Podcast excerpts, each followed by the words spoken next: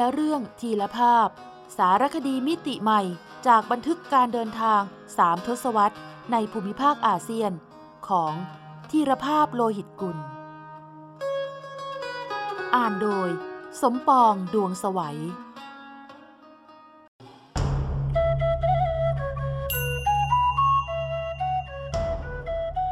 มนตราอาเซียน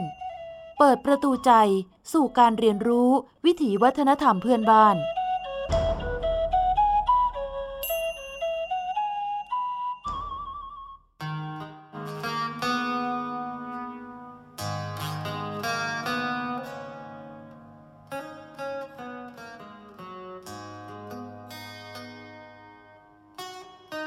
ลุ่มน้ำอิรวดี เมียนมา เจ็ดสิ่งศักดิ์สิทธิ์ สุดจิตศรัทธาพม่ามอน พม่า ดินแดนแห่งเจดีย์ทองคำมีสิ่งศักดิ์สิทธิ์มากมายเสียจนกระทั่ง เคยมีฝรั่งบันทึกไว้อย่างท้าทายว่า พื้นที่ทั้งหมดเรียงรายไปด้วยเจดีย์ทุกขนาด ทุกรูปร่าง พื้นดินปกคลุมหนาแน่นด้วยซากปรักหักพังของศาสนสถาน จนกล่าวได้ว่า คุณไม่สามารถขยับมือหรือเท้า โดยไม่สัมผัสสิ่งศักดิ์สิทธิ์สิ่งใดสิ่งหนึ่ง จากหนังสือ The Burma His Life and Nation พศ 2425 โดยเซอร์เจมส์สกอตต์เขากล้าถึงขั้นที่จะลงความเห็นอย่างไม่เกรงใจใครว่า ในบรรดาเมืองที่เกี่ยวข้องกับศาสนาในโลก ไม่ว่าจะเป็นเยรูซาเล็ม โรม เคียฟ พาราณสี ไม่มีเมืองใดที่มีวัดวาอารามอยู่มากมาย เป็นที่เชิดหน้าชูตาของเมืองเท่าผู้กาม เพียงผู้กามเมืองเดียว ประพันธกรชาวอังกฤษยังพรรณนาไว้เช่นนั้นทว่ายังมีสิ่งศักดิ์สิทธิ์อีกมากมาย กระจายอยู่หลายเมืองในพม่า ซึ่งไม่ได้มีแต่พระธาตุหรือเจดีย์ หากยังรวมถึงพระพุทธรูปและก้อนหินศักดิ์สิทธิ์ด้วย นับเป็นเจ็ดสิ่งศักดิ์สิทธิ์ที่ชาวมอญพม่าศรัทธาสูงสุด หรือเจ็ดมหาบูชาสถาน ที่ผู้ไปเยือนพึงได้ไปสักการะบูชา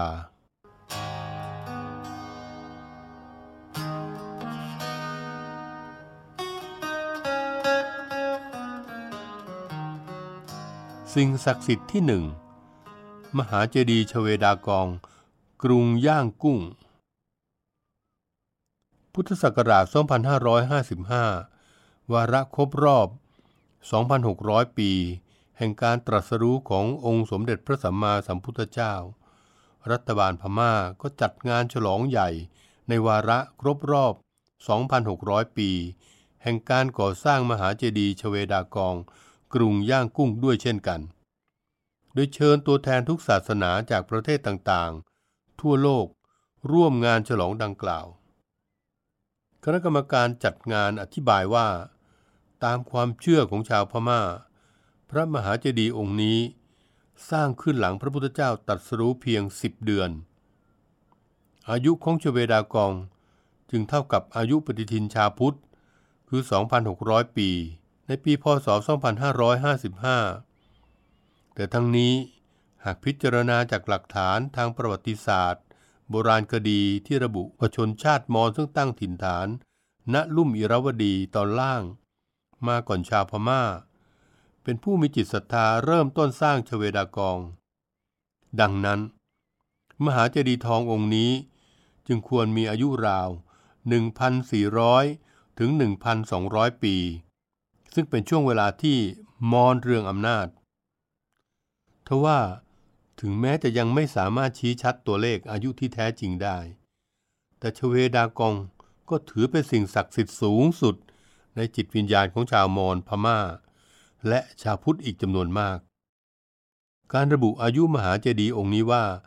เริ่มสร้างเมื่อ 2,600 ปีมาแล้ว มาจากพุทธตำนาน ซึ่งสมเด็จกรมพยาดำรงราชานุภาพทรงเล่าไว้ ในพระนิพนธ์เที่ยวเมืองพม่าว่า ตามข้อมูลพุทธตำนานนั้น ภายหลังพระพุทธองค์ตรัสรู้ไม่นานนัก มีนายวานิชสองพี่น้องชื่อตะปุษะและพันลิกะ แสดงความเลื่อมใส ถวายตัวเป็นปฐมอุบาสกในพระพุทธศาสนา ครั้นเมื่อจะลาจากก็กราบทูลขอให้พระพุทธองค์ ประทานสิ่งใดสิ่งหนึ่ง เป็นอนุสรณ์สำหรับบูชาพระพุทธคุณ พระพุทธองค์จึงเสยพระเศียรได้พระเกศาแปดเส้นประทานให้ เรื่องตามปฐมสมโพธมีข้ามูลเพียงเท่านี้ แต่ต่อมาชาวมอญได้ผูกเรื่องเพิ่มเติมว่า นายวานิชสองคนนั้น อัญเชิญพระเกศาพระพุทธเจ้ามายังเมืองมอญมาขึ้นฝั่งที่เมืองตะเกิงหรือดากอง ปัจจุบันคือเมืองยางโกงหรือย่างกุ้ง แล้วสร้างพระเจดีย์บนยอดเนินแห่งเมืองตะเกิง สำหรับบรรจุพระเกศาไว้ เรียกว่า เจดีชเวดากอง หรือเจดีทองแห่งเมืองตะเกิงเล่าขานกันว่า ระหว่างทางจากอินเดียนั้น พระเกศาหายไปสี่เส้น แต่เมื่อมาถึงเมืองตะเกิงก็กลับคืนมาดังเดิม โดยขณะเปิดหีบพระเกศาได้เกิดลำแสงเปล่งประกายเจิดจ้าไปทั่วทั้งเมืองทำให้คนตาบอดกลับมองเห็น คนหูหนวกกลับได้ยิน คนเป็นใบ้กลับพูดได้ คนพิการกลับหายเป็นปกติ แผ่นดินสะเทือนเลือนลั่น มีเพชรนินจินดาดารดาษลงมาจากฟากฟ้า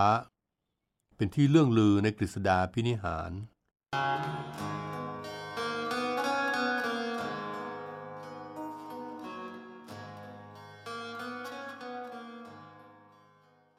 ไม่มีหลักฐานแน่ชัดว่า รูปทรงเจดีย์เมื่อแรกสร้างเป็นเช่นไร เพียงเล่าขานกันว่า ระยะแรก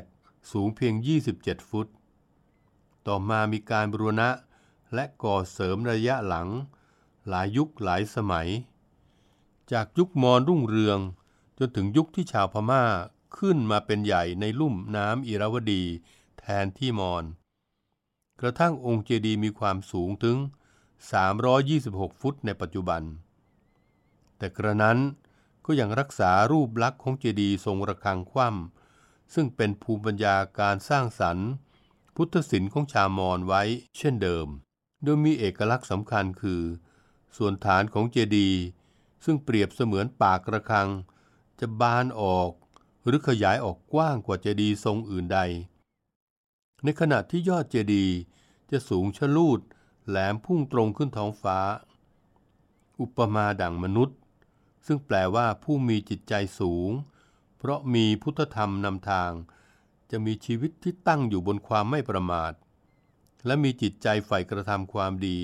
เพื่อมุ่งสู่นิพพาน คือการหลุดพ้นจากการเวียนว่ายตายเกิด แปลเป็นวิถีปฏิบัติในชีวิตประจำวัน คือเท้ายืนอยู่บนฐานที่มั่นคง แต่จิตใจมุ่งตรงสู่สวรรค์ รอบองค์เจดีย์ มีทองคำตีเป็นแผ่นขนาด 1 ฟุตคูณ 1 ฟุต หนาหนึ่งหุน อบหุ้มอยู่คิดเป็นน้ำหนักถึง 11 ตัน ซึ่งความเชื่อของคนไทยที่ว่าเป็นทองที่พม่าได้จากการตีกรุงศรีอยุธยาแตก เป็นสิ่งที่ยากแก่การพิสูจน์ แต่มีหลักฐานที่แน่ชัด ตามพระราชพงศาวดารมอญและพม่าระบุว่า เป็นโบราณราชประเพณี ที่เมื่อกษัตริย์มอญและพม่าพระองค์ใดขึ้นครองราชจะต้องถวายทองหุ้มองค์เจดีย์ชเวดากอง อย่างน้อยเท่าน้ำหนักของพระองค์เอง บางพระองค์ถวายถึงสิบเท่าของน้ำหนัก สุวรรณฉัตรหรือฉัตรทององค์ใหญ่บนยอดเจดีย์มีการเปลี่ยนหลายครั้ง โดยเฉพาะเมื่อเกิดแผ่นดินไหวในพศ 2414 พระเจ้ามินดง กษัตริย์พม่า ทรงบริจาคพระราชทรัพย์ เพื่อสร้างฉัตรใหม่ อันประดับประดาด้วยเพชรพลอยอัญมณี คิดเป็นมูลค่ากว่า 62,000 ปอนด์ในสมัยนั้น ที่ยอดเจดีย์ประดับเพชรเม็ดใหญ่ มีน้ำหนักถึง 76.6 กรัตและที่ขอบฉัตรประดับประฆังใบเล็กไว้ถึง 50,000 ใบ รอบองค์พระเจดีย์เป็นลานกว้าง ที่รองรับแรงศรัทธาของพุทธศาสนิกชนได้จำนวนมาก บริเวณทางขึ้นทั้งสี่ทิศ จะมีวิหารโถง สร้างด้วยเครื่องไม้หลังคาทรงปราสาท ปิดทองล่องชาติ ประดับกระจกทั้งหลัง ภายในประดิษฐานพระพุทธรูปประธานสำหรับให้ประชาชนมากราบไหว้บูชา ด้วยชาวมอญและพม่า ถือว่าการกราบไหว้บูชาเจดีย์ชเวดากองเป็นนิด จะนำมาซึ่งบุญกุศล อันเป็นหนทางสู่การหลุดพ้น จากทุกโศกโรคภัยทั้งมวล บ้างมานั่งทำสมาธิ เจริญสติภาวนานับลูกประคำและบ้างก็มาเดินประทักษิณรอบองค์เจดีย์จุดที่ชาวพม่านิยมนั่งไหว้เพื่อขอพรจากองค์พระเจดีย์คือบริเวณลานเจดีย์ทิศตะวันออกเฉียงเหนือ ที่เรียกว่า ลานสำริดผล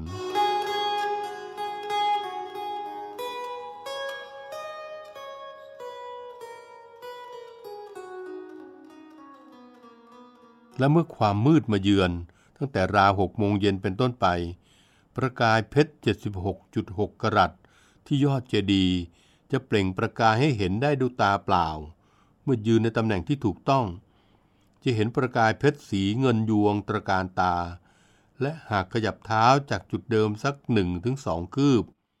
จะเห็นประกายเพชรสีเหลือง แดง เขียว ส้ม ชมพู ตามหลักการตกกระทบของแสง โดยจุดที่เห็นชัดที่สุด คือลานด้านหลังระฆังมหาคันธาทางทิศตะวันตกเฉียงเหนือขององค์เจดีย์ทั้งนี้ตามคติของชาวล้านนา พระมหาเจดีย์ชเวดากอง ถือเป็นพระธาตุประจำปีเกิดของผู้ที่เกิดปีมะเมีย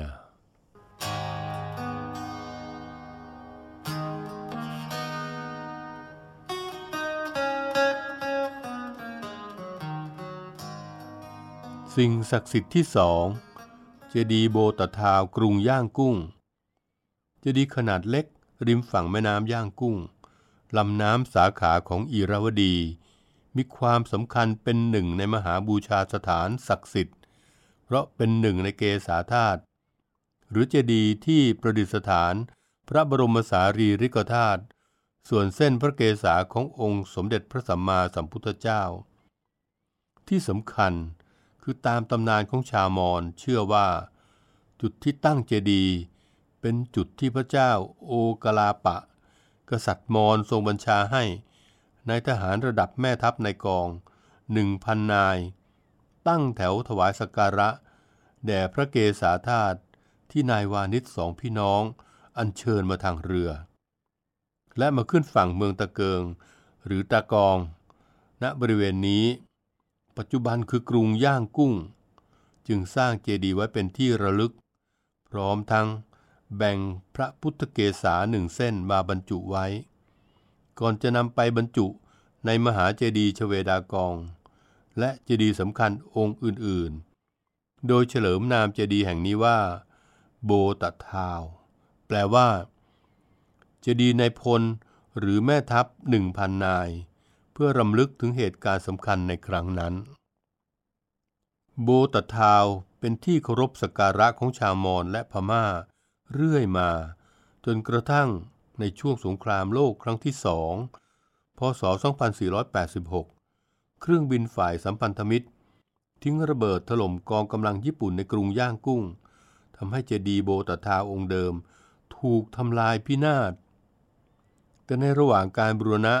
ได้ค้นพบพระอบทรงสถูป บรรจุพระเกศาธาตุและพระบรมสารีริกธาตุครั้นเมื่อเจดีย์โบตทาวองค์ใหม่ สูง 40 เมตร สร้างเสร็จในพศ 2496 จึงนำพระเกศาธาตุมาบรรจุในมณฑปครอบแก้วใส ประดิษฐานณใจกลางเจดีย์และทำช่องทางให้พุทธศาสนิกชน เดินเข้าไปดูและสักการะบูชาได้อย่างใกล้ชิด นับเป็นเจดีย์เดียวที่เปิดให้เห็นพระธาตุอย่างชัดเจน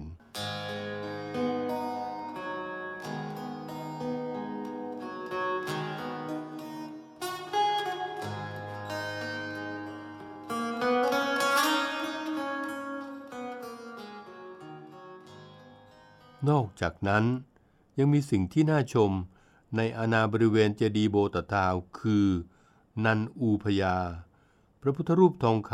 ำประดิษฐานในวิหารด้านขวา เมื่อเราหันหน้าเข้าหาเจดีเป็นพระพุทธรูปปางมารวิชัยที่มีพุทธลักษณะงดงาม ตามประวัติว่า เคยประดิษฐานอยู่ในพระราชวังมันดาเล ครั้นเมื่อพม่าตกเป็นอาณานิคมอังกฤษในปีพศ 2428 ก็ถูกเคลื่อนย้ายไปยังพิพิธภัณฑ์กาลกัตตาในอินเดีย จึงรอดพ้นจากระเบิดของฝ่ายสัมพันธมิตร ที่ถล่มวังมัณฑะเลย์ในพศ 2488 ต่อมาพระพุทธรูปองค์นี้ถูกนำไปจัดแสดงที่พิพิธภัณฑ์ วิกตอเรียและแอลเบิร์ตกรุงลอนดอน กระทั่งเมื่อพม่าได้เอกราช ในปีพศ 2491 แล้ว พระพุทธรูปทองคำจึงกลับคืนสู่พม่า และนำมาประดิษฐานณวิหารนี้ นอกจากนี้ยังมีศาลาริมแม่น้ำย่างกุ้ง ซึ่งอยู่ด้านซ้ายของเจดีย์ที่ประดิษฐานรูปปั้นโบโบยีนัทซึ่งเชื่อกันว่าเป็นวิญญาณศักดิ์สิทธิ์ ผู้ชี้ทางให้เรืออัญเชิญพระเกศาของนายวานิชมุ่งตรงมาขึ้นฝั่งที่เมืองตะเกิงหรือดากอง รูปปั้นโบโบยีนัท จึงอยู่ในท่วงท่ากำลังยืนชี้ ปัจจุบัน นักแสวงบุญจากหลายประเทศ นิยมมากราบไหว้บูชา ด้วยเชื่อว่า อธิษฐานขอสิ่งใดแล้ว จะสมปรารถนาทันใจ จึงเรียกขานกันว่า เทพทันใจ นอกจากนั้น ด้านข้างโบโบยีนัทยังมีรูปปั้นเท้าสกกะ หรือตะจังมีง ประมุขแห่งนัด และรูปปั้นนัดแห่งศิลปะวิทยาการ ประทับนั่งบนหลังพญาหง คล้ายเทพสุรัสวดีของฮินดู รวมทั้งรูปปั้นเจ้าแม่กวนอิม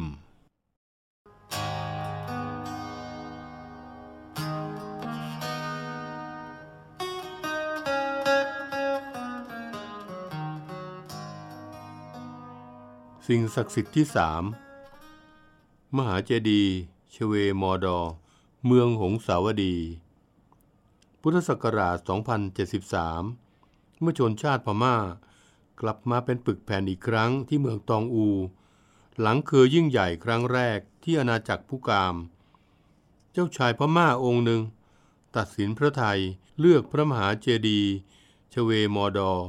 หรือมหาธาตุมุเตาเมืองหงสาวดี เป็นสถานที่ทำพิธีเจาะพระกัน ตามโบราณราชประเพณี ก่อนขึ้นครองราชบัลลังก์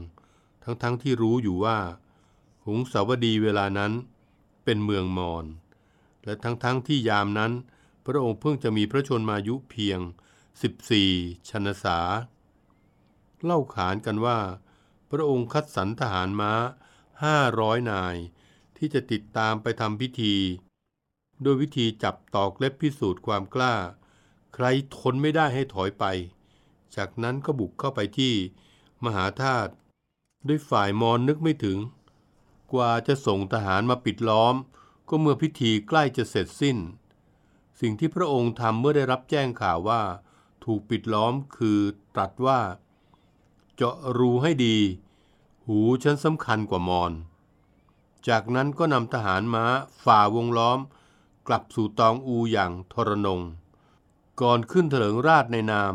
พระเจ้าตะเบงเชเวตี้ หรือพระเจ้าสุวรรณเอกฉัตรจากนั้นอีก 8 ปีต่อมา ก็ส่งกรีธาทัพบุกยึดหงสาวดี แล้วย้ายราชธานีของราชวงศ์ตองอู มาอยู่ใต้ร่มเงา พระมหาธาตุศักดิ์สิทธิ์ สมพระราชาฤทัย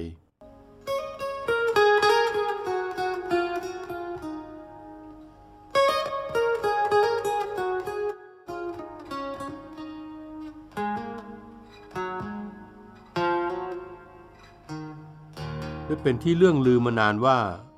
ชเวมอดอคือหนึ่งในมหาบูชาสถาน แห่งดินแดนสวนภูมิ ในฐานะที่เป็นเกษาธาตุหรือเจดีบรรจุพระเกษาธาตุแห่งองค์พระศาสดา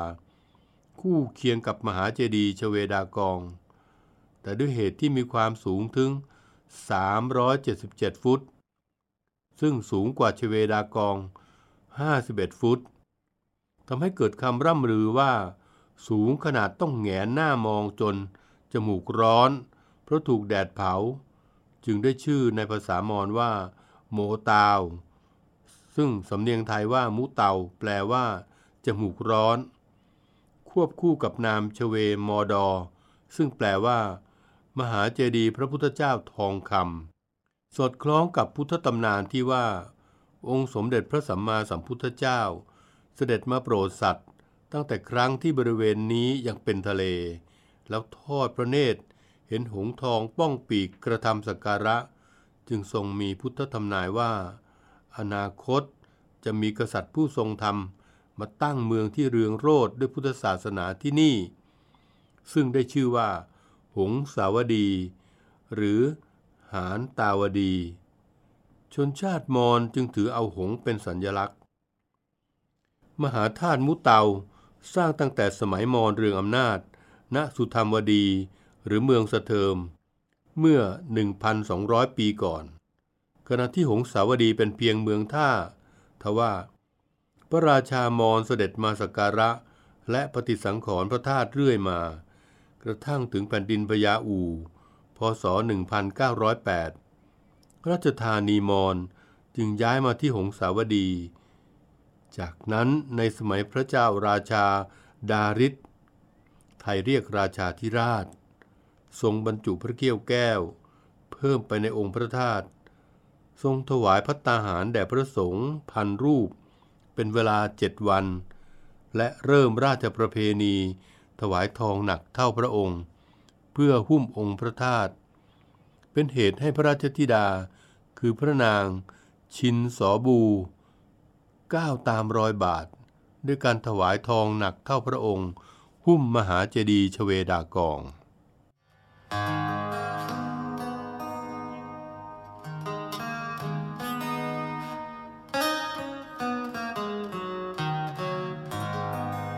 ครั้นเมื่อชนชาติพม่า ยึดครองหงสาวดีได้ในสมัยพระเจ้าตะเบงชเวตี้ ก็ทรงกระทำพิธีราชาพิเศษใหม่ แล้วถวายพระมหาพิชัยมงกุฎทรงยอดพระมหาธาตุเป็นพระราชกุศลใหญ่ยิ่ง กระทั่งเมื่อบุเรงนองกะยอดินนรธา ขึ้นเถลิงถวันราชสมบัติ ก็ทรงแกะมณีประดับพระมงกุฎของพระองค์ ถวายพระมหาธาตุเป็นพุทธบูชา พร้อมตั้งขยายพระราชวัง เพื่อจะส่งทอดพระเนตรเห็นองค์พระธาตุได้ ไม่ว่าจะก่อนหรือหลังเสด็จบรรทม ในพระราชพงศาวดารกรุงศรีอยุธยาก็บันทึกว่า เมื่อคราวสมเด็จพระนเรศวรมหาราช ยกทัพมาตีหงสาวดี ก็โปรดให้ตั้งพระพลาที่ประทับ ภายในสวนหลวง ใกล้พระมหาธาตุมุเตา เพื่อพระองค์จะเสด็จไปสักการะบูชาได้โดยสะดวก พระมหาธาตุมุเตา หรือชเวมอดอ เคยหักพังลงมาครั้งหนึ่งด้วยเกิดแผ่นดินไหว ในปีพศ 2473 ยังความร้าวรานใจให้ชาวมอญพม่า แม้จะได้รับการบูรณะให้สูงสง่าดังเดิม แต่คณะกรรมการวัดก็ยังเก็บซากส่วนปรียอดของพระธาตุองค์เดิมไว้ให้คนเคารพบูชา ณบริเวณลานทางทิศเหนือ ซึ่งไม่ไกลาจากจุดที่เชื่อว่า ตะเบงเชเวตี้เจาะพระกัน ซึ่งได้กลายเป็นจุดอธิษฐานศักดิ์สิทธิ์ ที่ชาวมอญพม่านิยมไปกราบไหว้บูชา และบนบานขอให้ปรารถนาเป็นจริง ด้วยเชื่อว่า ตรงนี้คือพระธาตุองค์จริง ภาพบรรดาชายผู้นุ่งสโรงหญิงสวมผ้าถุงสิ้น บรรจงเอาก้านทูปปักลงตรงซอกหลืบของเศษซากอิฐปูนแห่งอดีตพระธาตุก่อนค้อมศีรษะ จนหน้าผากจรดรอยลำลึกที่หลงเหลือจากวันธรณีพิโรธ ยังเป็นภาพที่ประทับอยู่ในความทรงจำของผู้คนเนิ่นนาน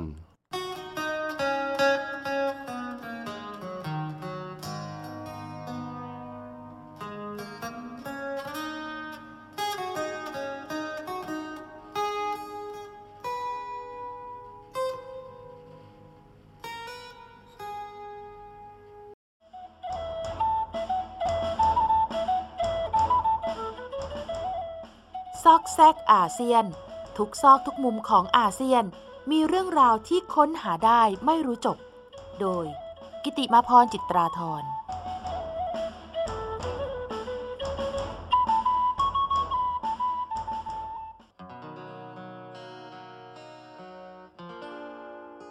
ผู้กระดิกในน้ำทั่วทั้งมหาปราสาทนครวัดในกัมพูชา มีลายจำหลักภาพเทพอับสรหรือนางอับสรา ประดับอยู่ทุกซอกทุกมุมนะคะ ไม่ว่าคุณจะเดินทางไปไหน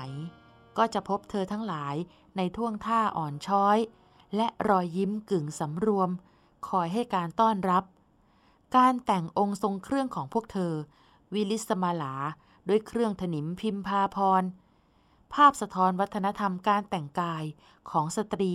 ในราชสำนักเขมรในอดีตค่ะ อับสรหรืออับสรา ในความหมายของศาสนาฮินดู คือเหล่าเทพธิดา ผู้พิทักษ์เทวสถาน คือบาทบริจาริกา ผู้รับใช้เทพเจ้า สอพรายน้อยศิลปินแห่งชาติสาขาวรรณศิลป์เล่าไว้ในหนังสืออมนุษย์นิยายว่า พระบาทสมเด็จพระมงกุฎเกล้าเจ้าอยู่หัวรัชกาลที่ 6 ทรงแปลคำอับสรว่า ผู้กระดิกในน้ำตามคติความเชื่อ ว่าเมื่อเหล่าเทวดาและอสูรร่วมกันทำพิธี กวนเกษียณสมุทรหรือการทำให้ทะเลน้ำนมกระดิกหรือกระเพื่อม เพื่อจะได้น้ำอมฤตสำหรับมาดื่มกิน ให้ชีวิตเป็นอมตะไม่มีวันตาย โดยมีพระนารายมหาเทพ หรือพระวิษณุ เป็นประธานในพิธี คอยปกป้องไม่ให้โลกแตก เพราะแรงกระเพื่อมของทะเลน้ำนมนั้น ก่อนจะได้น้ำอมฤตมีเหล่านางอัปสราหรือเทพอัปสรผุดขึ้นมาก่อนนับแสนองค์ บางตำนานว่ามากถึง 35 ล้านองค์ พระนารายณ์เห็นดังนั้นจึงบัญชาให้เหล่าเทพอัปสรไปทำหน้าที่ผู้พิทักษ์เทวสถานคอยรับใช้เทวดาทั้งหลาย บางตำราจึงอธิบายนางอัปสราหรือเทพอัปสรว่า หมายถึง เมียเทวดาทั่ว ๆ ไป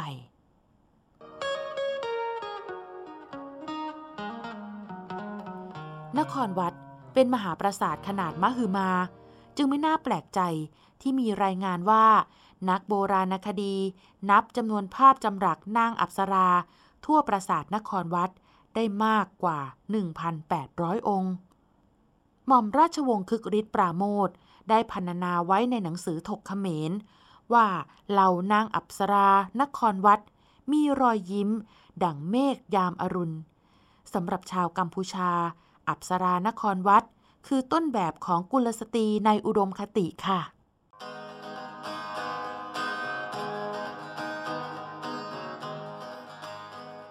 ทีละเรื่องทีละภาพ สารคดีมิติใหม่จากบันทึกการเดินทางสามทศวรรษ ในภูมิภาคอาเซียนของ ธีรภาพโลหิตกุล สร้างสารรค์ดนตรีโดย นิพนธ์เรียบเรียง และบุญชัย ชุนหรักโชต